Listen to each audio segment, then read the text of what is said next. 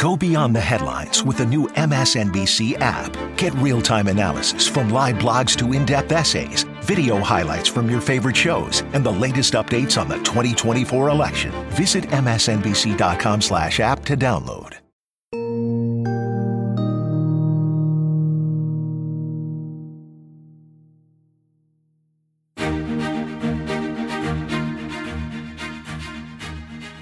Hello, I'm Jennifer Palmieri here with my fabulous co-host, former Senator Claire McCaskill. Welcome to another episode of How to Win 2024.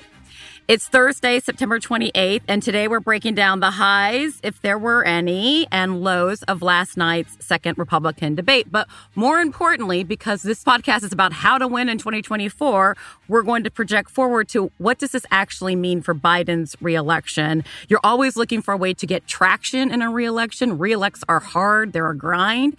Does the debate offer Biden an opportunity to do that? Maybe impeachment does. Yeah. First of all, it was a train wreck. In fact, to call it a train wreck is being unkind to train wrecks.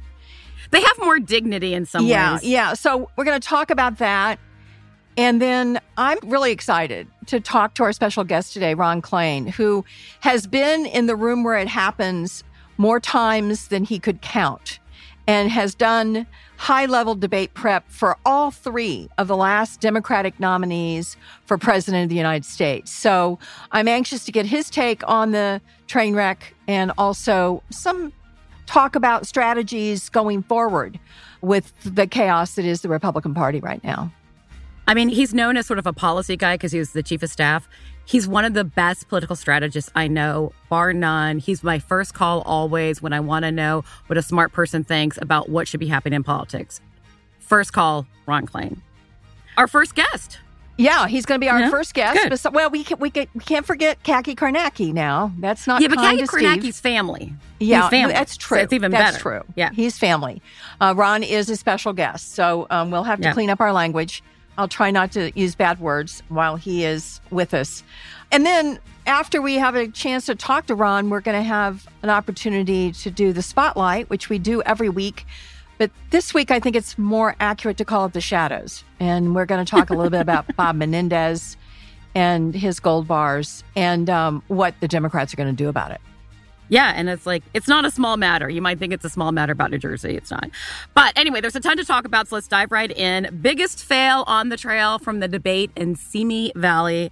Claire, you bet me a cheeseburger last week that Vivek Ramaswamy would be just as annoying as he was in the first debate. So what is it that you think I owe you now? Well, it may just be a slider.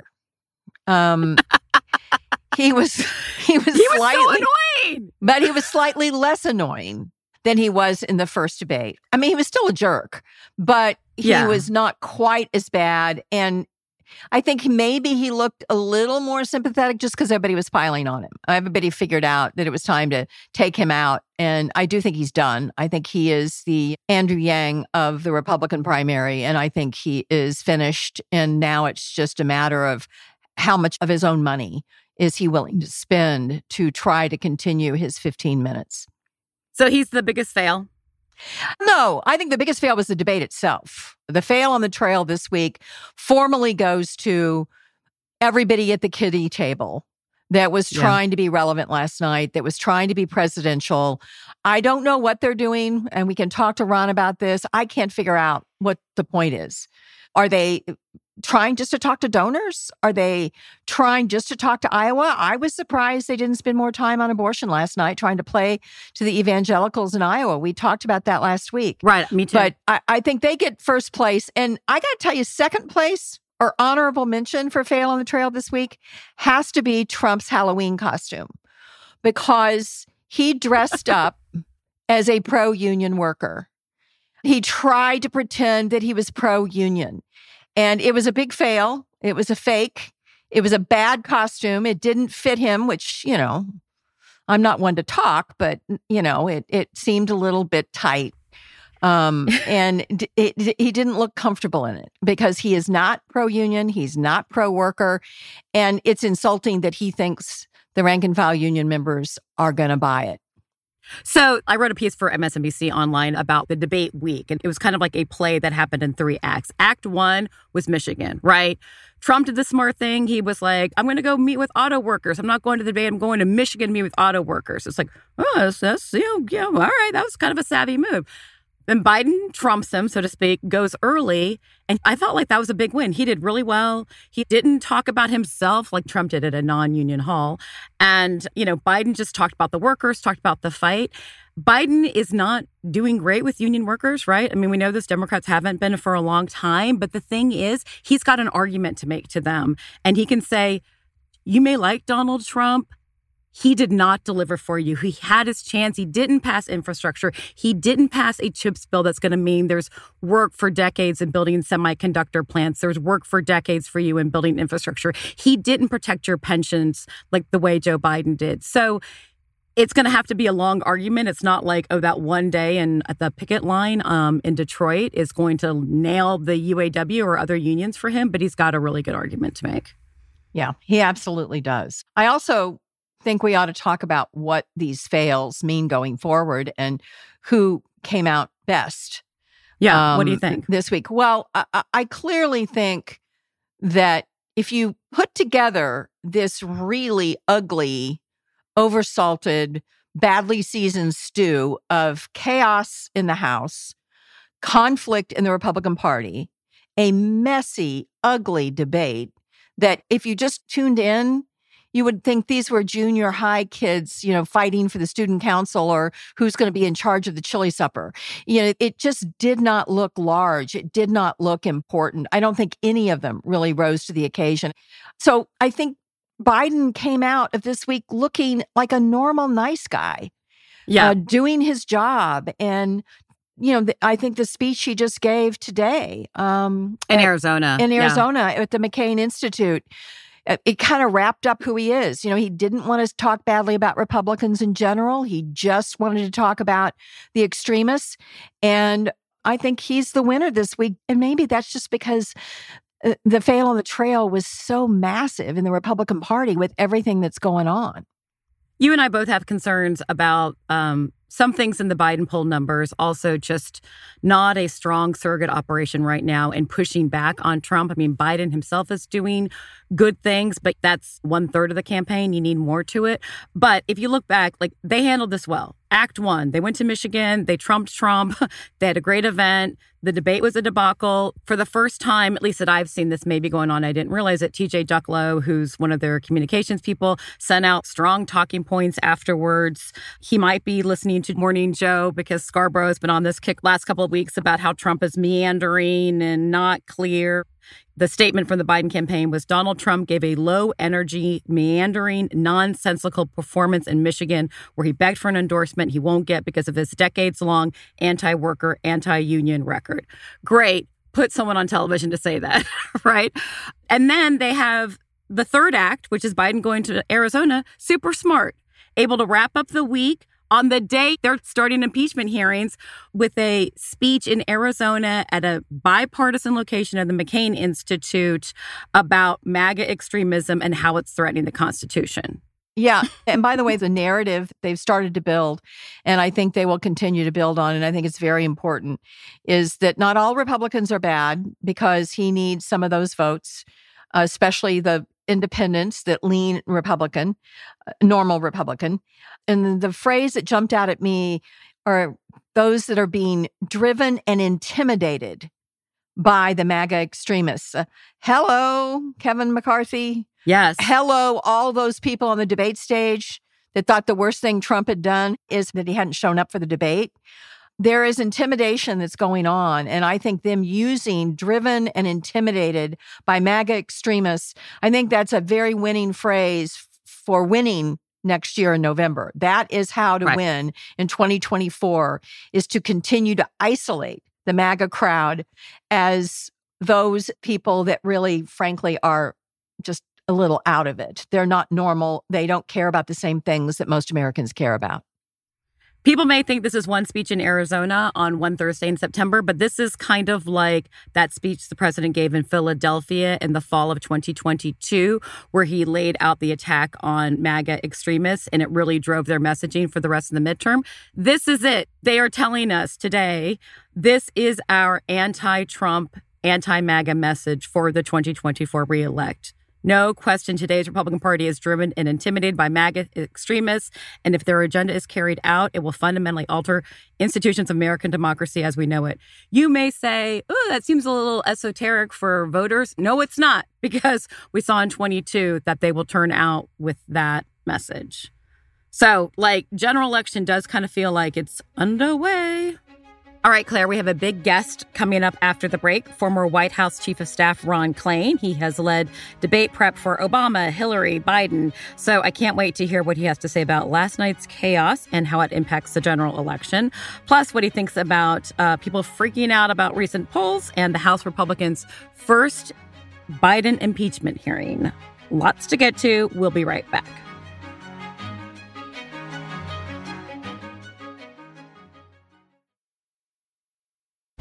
Today's news requires more facts, more context, and more analysis. The world's never been harder to understand.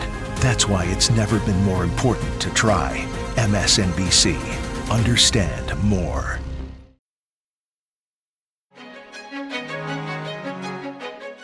Welcome back. If there's anyone who knows a thing or two about debates, political strategy, and electing presidents of the United States, it is our next guest. Ron Klain led debate prep for former President Barack Obama. Hillary Clinton spent many hours in a room in Westchester County with him, going through that, and President Joe Biden. He was also Biden's White House Chief of Staff. As I said before, when I have a question about political strategy or I'm doubting my own instincts about what's actually happening, my first call is to Ron Klain. People know him as a great policy advisor, bar none, one of the best political strategists I've ever worked with. So, Ron, welcome very much to How to Win 2024, because what we're focused on is, all right, moving forward, what needs to happen for Biden to win in 2024? Thanks for being here. Well, thank you. Thanks for that nice introduction, Jen. It's a pleasure to be here with you and Claire, and you're my first phone call, too. So it's exciting to be here and chat it all out. So, Ron, I'm anxious to hear you have done high-level debate prep, and as someone who has sat through debate prep, not at that level, but a lot of debate prep, I was fascinated by the strategies last night that appeared to be embraced. Were there strategies last night? Well, that's just it. So give us your hot take on that mess that we witnessed last night. What do you think is going on there? Claire, honestly, I've watched now 2 Republican debates, and I really haven't understood anyone's strategy, who they're attacking, why they're attacking, what they're attacking. I'd say the first rule of debates, as you know, is that you have to leave it liking the person, particularly for candidates like these who are less known. They want to try to be... they should try to be a little more likable. I find most of these people, not just because I disagree with them, but I think their presentation style is very unlikable. It's hard for me to see how they're making votes by doing this. And just they seem to be attacking each other almost mindlessly. So I talked to a senior Republican after the first debate who told me that it all made sense because Republicans like strength. And as long as you're beating someone else up, you're showing you're strong. I said, these people all look like they're just whacking away with sticks randomly, whomever's standing next to them for no reason. And not hitting Trump. So I don't see much strategy in it. They're not hitting Trump other than Chris Christie. And, I don't know if you're 50 points behind a guy, how you're going to pass him without doing something to pull him down. These people are all acting like Vivek is the number one candidate in the race. It's a bunch of people in fistfights with a guy at 7%.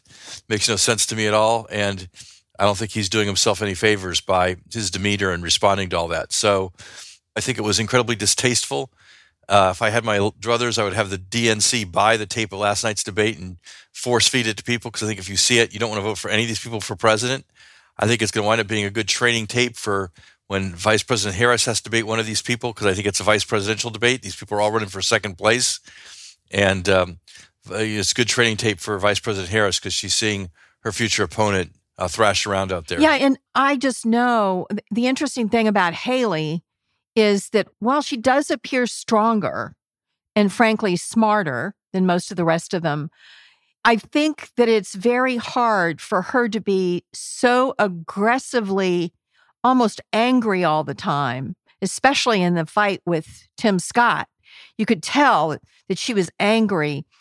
I've just watched way too many focus groups where there are women who are hard on women and men who are hard on women who they think are too angry and mean. And I don't want to use the B word, but if you've watched focus groups for women candidates, and I know both you and Jen have.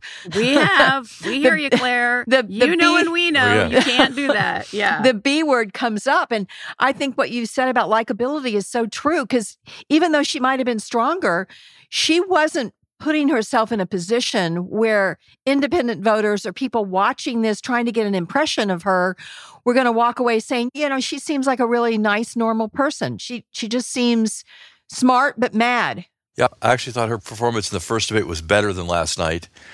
And again, strategically, forgetting, I take your point about her demeanor, but more to the point, what is the goal of beating up on Tim Scott? He's like at 0%, and if you persuade all his voters to leave him and come to you, you're adding zero to your total. And so, you know, I get the fact that they're all scared of Trump, and they don't want to take on Trump, and I understand that, but if you're in ninth place in a race, you can't sit there and try to focus on passing the eighth place guy and hope somehow that gets you to the front. It's just not going to work. It's not a strategy. So the only person who really has a strategy is Governor Christie has a strategy.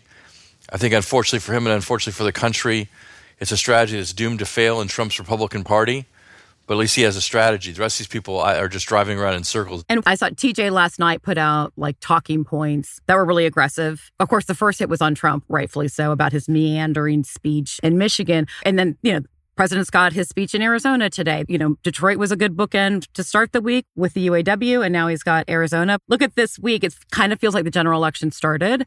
What do you see as opportunities, concerns for the Biden team going forward after this?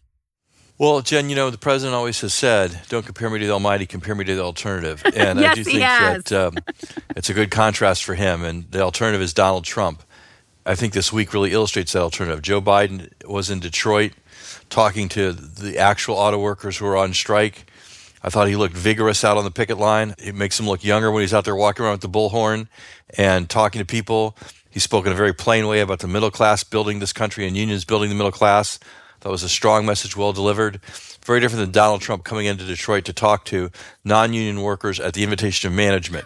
So I'm happy to have that comparison. And then let's have a conversation about democracy. Donald Trump began the week by issuing a death sentence against the chairman of the Joint Chiefs of Staff, Mark Milley, a great patriot, I think someone who the American people love and admire. And you have the contrast of that and the president going to Arizona to the John McCain Institute to talk about bipartisanship and standing up for democracy. I think the president's message in Arizona is very clear. He's not attacking all Republicans. He's not attacking most Republicans. He's going after MAGA Republicans and pointing out the fact that they're anti-democratic. I think that's a very strong contrast. Right. I think it's one that served us very well in the midterms. It was a key part of his campaign in 2020. It's very authentically who Joe Biden is, something his voice is great on. And so I think it's been a very strong week for the president. So I want to sneak in here something real quick before we get to the impeachment thing, because I know, Jen, you want to talk to him about that. Yeah, we want to talk about polls. I'm nervous about polls. There's a couple of things I'm nervous about. Not totally. I want to ask you, I'll be honest with you, Ron. I know Jeff Zients, and I know he's an amazing manager and a really strong leader. And I'm not ever going to ask you to do anything but praise him, obviously. But this is not a guy who's done a lot of politics. And I'm curious from the outside now, if you have any concern. I have concern that it doesn't appear to me surrogates are being deployed. It doesn't appear to me, I think they're sending out talking points, and maybe it's because I'm close to a network where a lot of those surrogates would appear. And I know some of his very best surrogates are in the cabinet. It just feels like to me that there's a couple of narratives that the Trump people are trying to get away with, whether it's border, whether it's jobs, whether it's economics, whether it's who is fit to be president mentally and physically, all of those things. And is there a strategy that you could share about when there will be a more aggressive attempt to actually deploy surrogates to get out there and start kicking Trump in the shins? Well, so I guess I disagree with that, Claire. I appreciate your concern, but I disagree with it on a number of fronts. First of all, the president's two chief political strategists in the White House are Mike Donnelly and Anita Dunn, along with Jen Dillon on a different front. And they were the president's chief advisors and strategists in the 2020 campaign. They were the president's chief advisors and strategists in 2022. Even when I was chief of staff, that remains true today. So I think he's got a solid team around him. Secondly, in terms of surrogates, I saw one of the president's most effective surrogates, Governor Gavin Newsom, actually at the debate last night in the spin room, taking on Sean Hannity and representing the president's message. So I think Governor Newsom is a super surrogate for the president, and I think he was out there on the front lines yesterday and did a great job, as he always does. And then the president's other best surrogate, or probably the president's overall best surrogate, is Vice President Harris, who's been on the road the past 2 weeks with her college tour, bringing the message in a very strong way, and I think it's been very, very effective. So I think he has good people out there spreading his message. I think more Vice President Harris on the road, more Governor Newsom around. I think those are great, great surrogates for him. And obviously, the more people we can get out there, the more the better. But I do think they have the message out there, and I think there are great surrogates out there on the road speaking on behalf of the president. More, please, more. I want more. We want Ron. That's what always we want. More. When I look at the polls, Ron, some people are saying the president, he himself, needs to be attacking Trump more.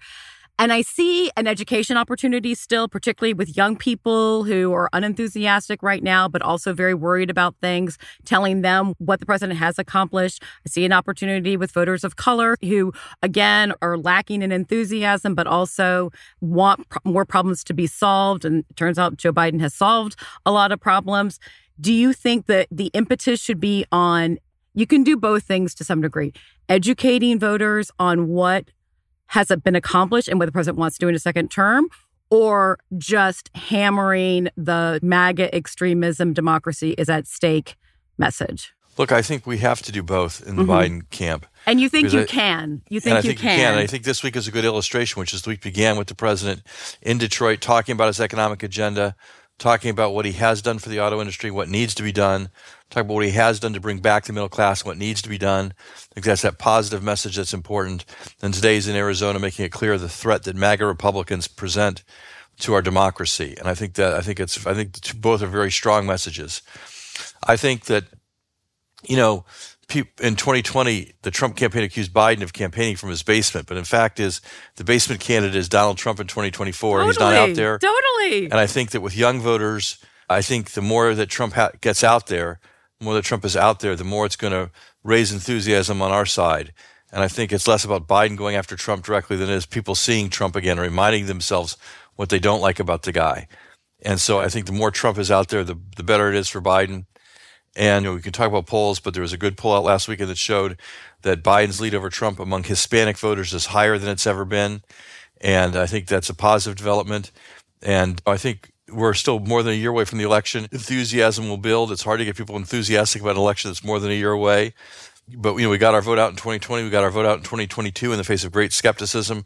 We'll get our vote again in 2024. I don't take anything for granted. That's why we're all going to work our asses off this year. Well, the president's going to be out there campaigning hard next year, but I do feel good about the fundamentals of where we are and the choice the president poses to the country. Claire's going to ask you about impeachment, but I know, and the vice president is really great with some of these populations as well. That's what she's doing. You don't see a lot of coverage of it, but she's out there all the time, at HBCUs, colleges, et cetera. So last question for you, Ron. We know we have to go. Yeah, and I'm a huge Kamala Harris fan. I think she's amazing, and I think she's going to be an incredible asset. The impeachment hearing, why don't you tell us why this joke is going to help Joe Biden win in 2024? Well, I mean, they put up their star witness today, Jonathan Turley, who said he's seen no evidence the president's committed any crimes. And so I don't know what the point of the hearings is other than to show they have no case at all. And, look, the government's about to shut down. Millions of Americans are going to be hurt. We're going to make our service people work without getting paid. And in the middle of all that, they're busy having hearings that prove they have no case. So it's just more examples of the Republicans' ridiculous diversion from the business of the people to some political agenda that Donald Trump is making them go through. And it's just a waste of time and a real diversion of energy that needs to be focused on the people's problems, not the agenda of Donald Trump and his allies in the Congress. I mean, the Turley stuff is unbelievable. Yeah. No evidence. Anything else you'd like to share with us before we let you go? Thank you so much. Really appreciate it. No, look, I think that I'm excited to be here with you guys and happy to be a surrogate without a face. That's my strongest asset here. But look, I think that, you know, it is going to be a long year. It's a tough campaign. Donald Trump is hard to beat. Joe Biden's the only person who's ever done it. He'll do it again. But I don't say that from any false sense of confidence or arrogance. I just know the president. I know that the American people in the end have voted for him. They voted for him in 2020. We faced a lot of skepticism in 2022. There were a lot of polls that said we were going to get wiped out. The president had a strategy to talk about reproductive rights and democracy, and that strategy worked. And we had a historic performance in 2022. And I think he'll do the same thing in 2024. He'll talk about his accomplishments. He'll talk about his agenda for the next 4 years. He'll talk about the choice. He'll make clear that democracy is at stake. And I think once again, he'll have a very strong outcome in 2024. I feel optimistic, not overconfident, but optimistic about where we're headed. Well, I know that a lot of people are tuning into this because they want to feel not just how to win 2024, but how to feel better about 2024.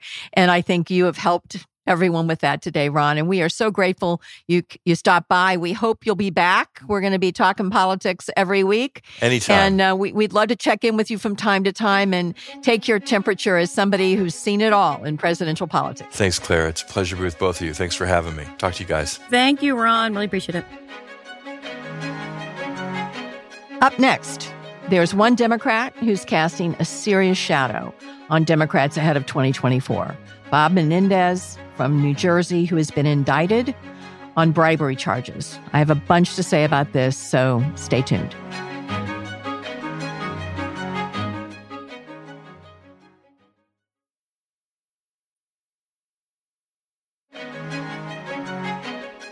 Now we're going to turn to our Spotlight segment where we zero in on a particular issue, person, or race that may or may not be getting the attention it deserves. Claire, take it away. Yeah, we call this segment the Spotlight, but this week I think we should call it the Shadow, because it is a dark shadow, and it is about ethics and potential criminality on the part of a Democratic U.S. senator. They just had the Senate caucus lunch, which occurs every Tuesday and Thursday. Senators only. Sometimes there's some staff in there. Today, they made all the staff leave, and they also made the members of the Ethics Committee leave, which is an interesting twist, because that means, obviously, the Ethics Committee is going to be taking up the Bob Menendez scandal and looking at all of its parts. He left the meeting. I haven't had a chance to talk to any of my friends that were in there. I will and update everyone next week. But I have a feeling he tried to present a defense. It will be interesting to find out what questions his colleagues asked him. But everybody needs to keep in mind that you're not entitled to a Senate seat, and you are not entitled to keep a Senate seat if you've done things that are unethical. Forget about criminality. Everyone wants to say, well, until he's proven guilty. Listen, we are all looking at what Trump did and calling for him to never have a lever of power near him again. And I don't know how we cannot do the same for this guy. And to be consistent and not be hypocritical, I think that the Democrats have to do whatever is necessary, whether it's coalescing around another candidate or whether it's actually continuing to put pressure on him to resign or censuring him, doing whatever they can do to show the country that they don't approve. Because the Ethics Committee can do so. Right. The Ethics Committee can take action. It seemed interesting that Schumer gave him this forum. It was like, I will give you this forum to make your case to your colleagues. And then, you know, I expect the next thing is we're moving forward with the Ethics Committee. We're moving forward with more harsh things. But what you are concerned about how this could impact 2024 outside of Menendez's race. Yeah, it's important. And it was telling that the first senators to come out calling for his resignation are those that are in battleground states in very tough races in 2024. John Tester, Sherrod Brown, Rosen out in Nevada. They were all some of the first, and now it's up to 30 of them that have called on him to resign. So stay tuned. There'll be more on the sad story of Bob Menendez and his inability to understand the rules of ethics. And the reason why I think it's a threat is because it's like whataboutism, both sides-ism. It is when Republicans can muddy the waters and say, look, Democrats do it too. You know, Trump has all these problems, but Hunter Biden's laptop, Trump has these problems, but Bob Menendez is on the take too. And they just drag everyone down. And that it's really getting to kind of the foundation of Biden's argument. So it does, like, Democrats have to be really aggressive about it because it could contaminate, you know, waters well beyond New Jersey. Also, Republicans are defending him. It's like Senate Republicans are saying that we should not jump to conclusions and, like, they should let juries decide. It's interesting to me. Obviously, this is to be consistent with their position on Trump, but normally they don't care about consistency. What do you make of this? Yeah, clearly they're doing this because they've got a guy that's been indicted in 4 different jurisdictions. And so it's pretty obvious what they're doing. It's kind of sad. I do think that if you read the indictment, and I were to urge people to read the indictment and then decide what you would do if you were on the Senate Ethics Committee. The ethics committees don't have a stellar record of being aggressive about policing their own. Right. And there was talk when I first came to the Senate to try to do an independent ethics board that wasn't made up of members. But there have been actions the Ethics Committee has taken that have moved people towards the exit signs. I'm confident that looking at this indictment and the evidence they have, particularly how he was getting information to Egypt, there's a national security issue here. Right. So it's sad, but it is important that we stay consistent. Yeah, because, sorry, Menendez, but we can't. Yeah, he can't be coddled and risk other people winning in 2024. He can't be contaminating other people's races. I feel like we covered a lot of great ground. There's a lot happening. We'll be back next week. Any closing thoughts, Claire? No, just don't make me watch another one of those debates. I swear, if I'm required to come to New York and sit on a panel about the next Republican kitty table debate, I swear I'm bringing whiskey. I am bringing whiskey and I'm taking a shot because I just think it's too painful to watch if you don't have a little help. I mean, look, sister, as you can imagine, I will be there with you. Thanks for listening, everybody. We had fun. I hope that you enjoyed it, and I hope you'll tune in and subscribe to this on a weekly basis. We'll be back next Thursday. The senior producer for this show is Alicia Conley. Jessica Schrecker and Ivy Green are segment producers. Our technical director is Bryson Barnes. Paul Robert Monzi is our audio engineer. Jamaris Perez is the associate producer. Aisha Turner is the executive producer for MSNBC Audio. And Rebecca Cutler is the senior vice president for content strategy at MSNBC. Search for How to Win 2024 wherever you get your podcasts and follow the series.